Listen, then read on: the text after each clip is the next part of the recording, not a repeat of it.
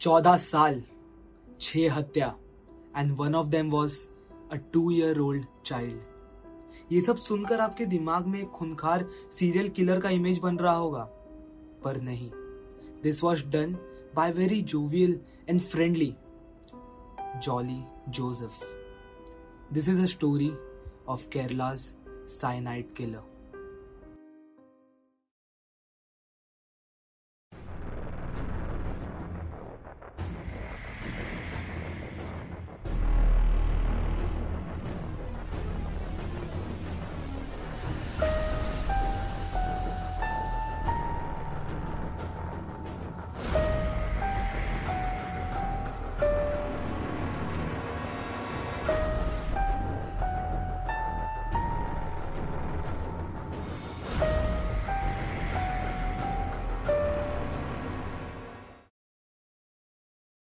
Jolly Joseph का जन्म केरला के एक इडुकी डिस्ट्रिक्ट, एक कैथलिक फैमिली में हुआ था।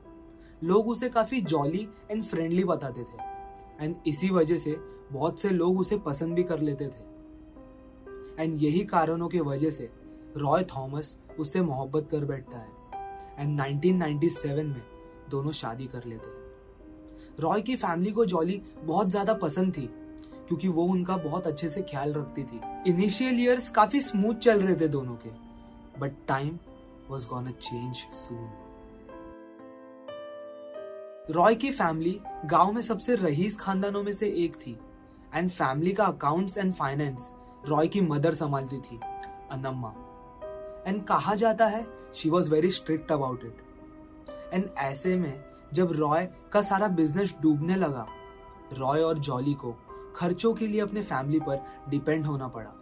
This was around 1999 Jolly just had her first child and Roy को फैमिली के फाइनेंशियल्स संभले नहीं जा रहे थे। एंड इसी में जॉली ने फैमिली को इन्फॉर्म किया कि उसको बैचलर ऑफ़ एजुकेशन पढ़ना है एंड उसके बाद उसे टीचर बनना है। रॉय की फैमिली ने उसे permission the and she started studying again और so they thought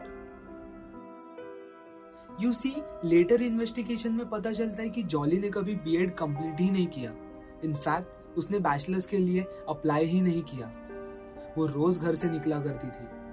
क्या करती थी? पूरा दिन वो कहाँ रहती थी? Still remains a mystery Jolly कहा करती थी कि वो एक पास के चर्च में जाती थी। वहाँ पर सोशल एक्टिविटीज़ में इंडल्ज रहती थी। एंड जब वो चर्च नहीं जाती थी, वो अपने कॉलेज के कैंटीन में जाकर टाइम स्पेंड किया करती थी।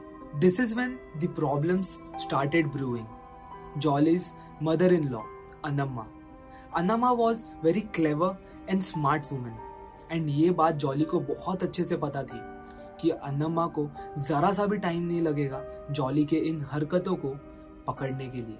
This is when she plan to make her move the ultimate step the path of no return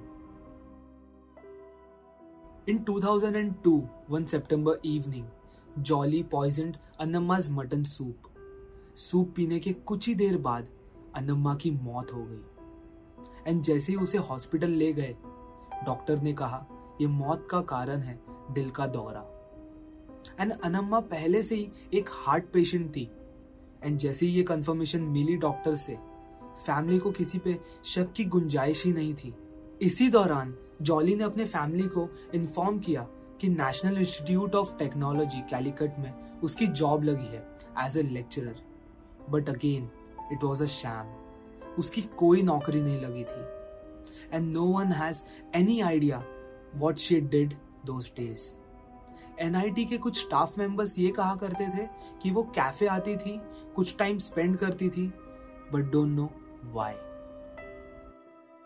साल 2004 Roy and Jolly had their another child Thomas family की लाइफ काफ़ी smooth चल रही थी। But the shadows of the dark clouds were always looking around the family, waiting for the chance to pour down. Roy के काफ़ी business failure से वो काफ़ी डेथ में आ गया था। इसी दौरान जॉली ने अपने फादर इन लॉ टॉम से कुछ हेल्प मांगी। टॉम थॉमस ने अपने जायदाद से रॉय का हिस्सा बेचकर उसे पैसे दे दिए। ये बात जॉली के दिमाग में कहीं ना कहीं तो खटक रही थी। She believed Tom should have got more money from this sale, and she could not get this off from her mind. And so, Tom became her next victim. It was September 2008, and एक दिन खाना खाने के बाद Tom की तबीयत कुछ खराब होने लग गई एंड हॉस्पिटल पहुँचते पहुँचते उसकी मौत हो गई एंड अनम्मा के केस की तरह ये केस को भी डॉक्टर ने हार्ट अटैक बोल के निपटा लिया टॉम के मौत के बाद थॉमस फैमिली की कंडीशन थोड़ी बिगड़ने लग गई। रॉय एंड जॉली में अब कंटिन्यूसली आर्ग्यूमेंट्स होते थे, झगड़े होते थे। उनके बीच दरार आ गई थी। This along with the confidence Jolly gained after her two murders went undetected planted the seed of the next murder into her mind and ये कोई और नहीं, उसका हस्बैंड रॉय थॉमस था। साल 2011 three years since Tom died and one day Roy after having his food goes to the to never return he was found dead in his bathroom and it was locked from inside Annamma and Tom काफ़ी बूढ़े हो चुके थे, इसलिए उनके मौत के बाद फैमिली को कुछ डाउट नहीं आया. But Roy Roy was still young और उसका ऐसे बाथरूम में मरा पाना फैमिली मेंबर्स को ये बात चुभने लगी थी स्पेशली उसके मामा को, यानी अनम्मा के भाई मैथ्यू को। मैथ्यू ने हॉस्पिटल एंड पुलिस के ऑफिशियल्स पर प्रेशर डालना शुरू कर दिया था, ताकि रॉय का पोस्टमार्टम कराया जाए। रॉय के पोस्टमार्टम में एक शॉकिंग बात पता चलती है कि रॉय के बॉडी में पोटेशियम साइनाइड के अंश मिले थे। पोटेशियम साइनाइड एक बेहद जहरीली क्रिस्टल सॉल्ट होती है। जो दिखने में बिल्कुल शक्कर, यानी शुगर जैसी दिखती है and it's very highly soluble in nature इसके वजह से इसे खाना या पानी में मिलाना बहुत इजी हो जाता है। एंड यही था जॉली का हथियार साइनाइड उसने इसी के मदद से उसके बूढ़े ससुर, उसके सासू माँ और अब उसके खुद के पति की हत्या कर दी थी। जॉली बहुत चालाक औरत थी। पोस्टमार्टम रिपोर्ट आने के बाद वो रॉय के परिवार और पुलिस को अपने झूठ के जाल में फंसाना शुरू करती है। वो उन्हें ये मनाती है कि रॉय ने खुद जहर लिया था, क्योंकि वो बहुत कर्जे में था। वो अपने फैमिली को ये बात सीक्रेट रखने के लिए रिक्वेस्ट करती है, अपने फैमिली की इज़्ज़त बचाने के लिए। Though the police had filed the case Jolly के स्टेटमेंट के बाद ये केस बंद हो जाता है। एंड कहा जाता है, इसके पीछे जॉली के कुछ पॉलिटिकल कॉन्टैक्ट्स का भी हाथ था। जॉली अपने झूठ के सहारे पुलिस और बाकी फैमिली मेंबर्स को कन्विंस तो कर लेती है but she failed to convince Matthew Matthew knew in his core कि जॉली का किधर ना किधर तो हाथ है इन हत्याओं में। And so she decided Matthew had to go April 2014, Matthew collapsed after drinking a cup of coffee made by Jolly, possibly becoming another victim of potassium cyanide. Jolly अब एक विधवा थी एंड दो रॉय और जॉली की लव मैरिज हुई थी and they were happy for some times but Jolly को बहुत पहले से ही एक सक्सेसफुल एंड एक वेल्दी इंसान चाहिए था एंड ये ख्वाहिश रॉय ने कभी पूरा नहीं किया एंड रॉय के मरने के बाद जॉली, रॉय के चचेरे भाई से अट्रैक्ट होने लग गई, जिसका नाम था सैजू। सैजू एक हाई स्कूल में टीचर था and he was the only son coming from a wealthy family but there was a little problem Shaju की वाइफ और बच्चे। Yes Shaju was married and उसके दो बच्चे भी थे। But Jolly had a plan Matthew के मरने के कुछ ही दिनों बाद जॉली साजू के घर पे ट्रैवल करती है। उसके बेटे के होली कम्युनियन को अटेंड करने के बहाने। सुबह सैजू के घर पे जल्दी पहुँच कर वो कामों में मदद करती है ब्रेकफास्ट बनाती है and even she feed their two year old daughter Alfine and उसके कुछ ही देर बाद एल्फीन की तबीयत खराब होने लगती है। उसे जल्द से जल्द हॉस्पिटल ले जाया जाता है। एंड फिर दो दिन बाद दो साल की बच्ची एल्फीन की मौत हो जाती है। But even this was not enough to get Jolly caught you see Alfine को अस्थमा का प्रॉब्लम था जन्म से एंड उसके मेडिकेशंस भी चल रहे थे। तो डॉक्टर ने इस केस में ये कंक्लूड किया कि she was choked on her food and died and once again Jolly evaded justice Jolly's last victim was going to be Alfin's mother, Silly. 2016, two years since the death of Alfine.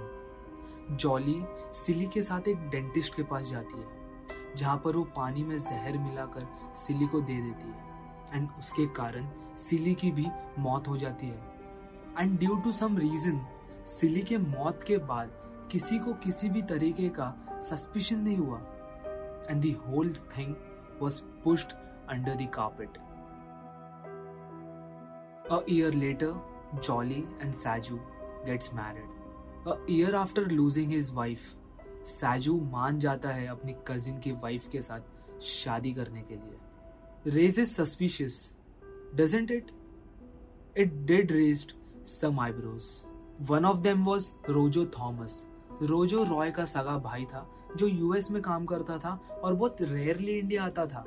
पर उसको ये सब पता चल रहा था कि उसके फैमिली में कुछ सालों से इतने सारे मौत और उसके भाभी का अचानक से किसी और से शादी करना, टॉम के 2008 में बनाई गई एलिज्ड वील जिसके अनुसार पूरा थॉमस परिवार का धन दौलत जॉली के नाम हो जाना। ये सुनकर रोजो को कुछ तो गड़बड़ लगा। एंड इसके पीछे का सब सच जानने के लिए रोजो इंडिया वापस आता है। रोजो इंडिया आने के बाद कुछ आर फ़ाइल करता है और इन आर से हुए खुलासे रोजो का दिमाग हिला देते हैं। रोजो अपने भाई के पोस्टमार्टम रिपोर्ट के लिए आरटीआई फ़ाइल करता है। एंड वो रिपोर्ट में वो ये देखता है कि उसके भाई के बॉडी में पोटेशियम साइनाइड के रिमेन्स मिलते हैं। एक्चुअली जॉली ने काफ़ी सारे फैक्ट्स जो उसके हस्बैंड से रिलेटेड थे, वो रोजो से छुपाए थे। और जब रोजो को इस बात की खबर मिलती है, वो फिर से जाके पुलिस में कंप्लेन करता है। इनिशियली पुलिस इंटरेस्ट नहीं दिखाती है पर थोड़ा और प्रेशर डालने पर police started working on the case 14 years, six unnatural deaths, one person at the center of it. Detail में इन्वेस्टिगेशन के बाद सारी उंगलियाँ जॉली की तरफ़ पॉइंट आउट होती है।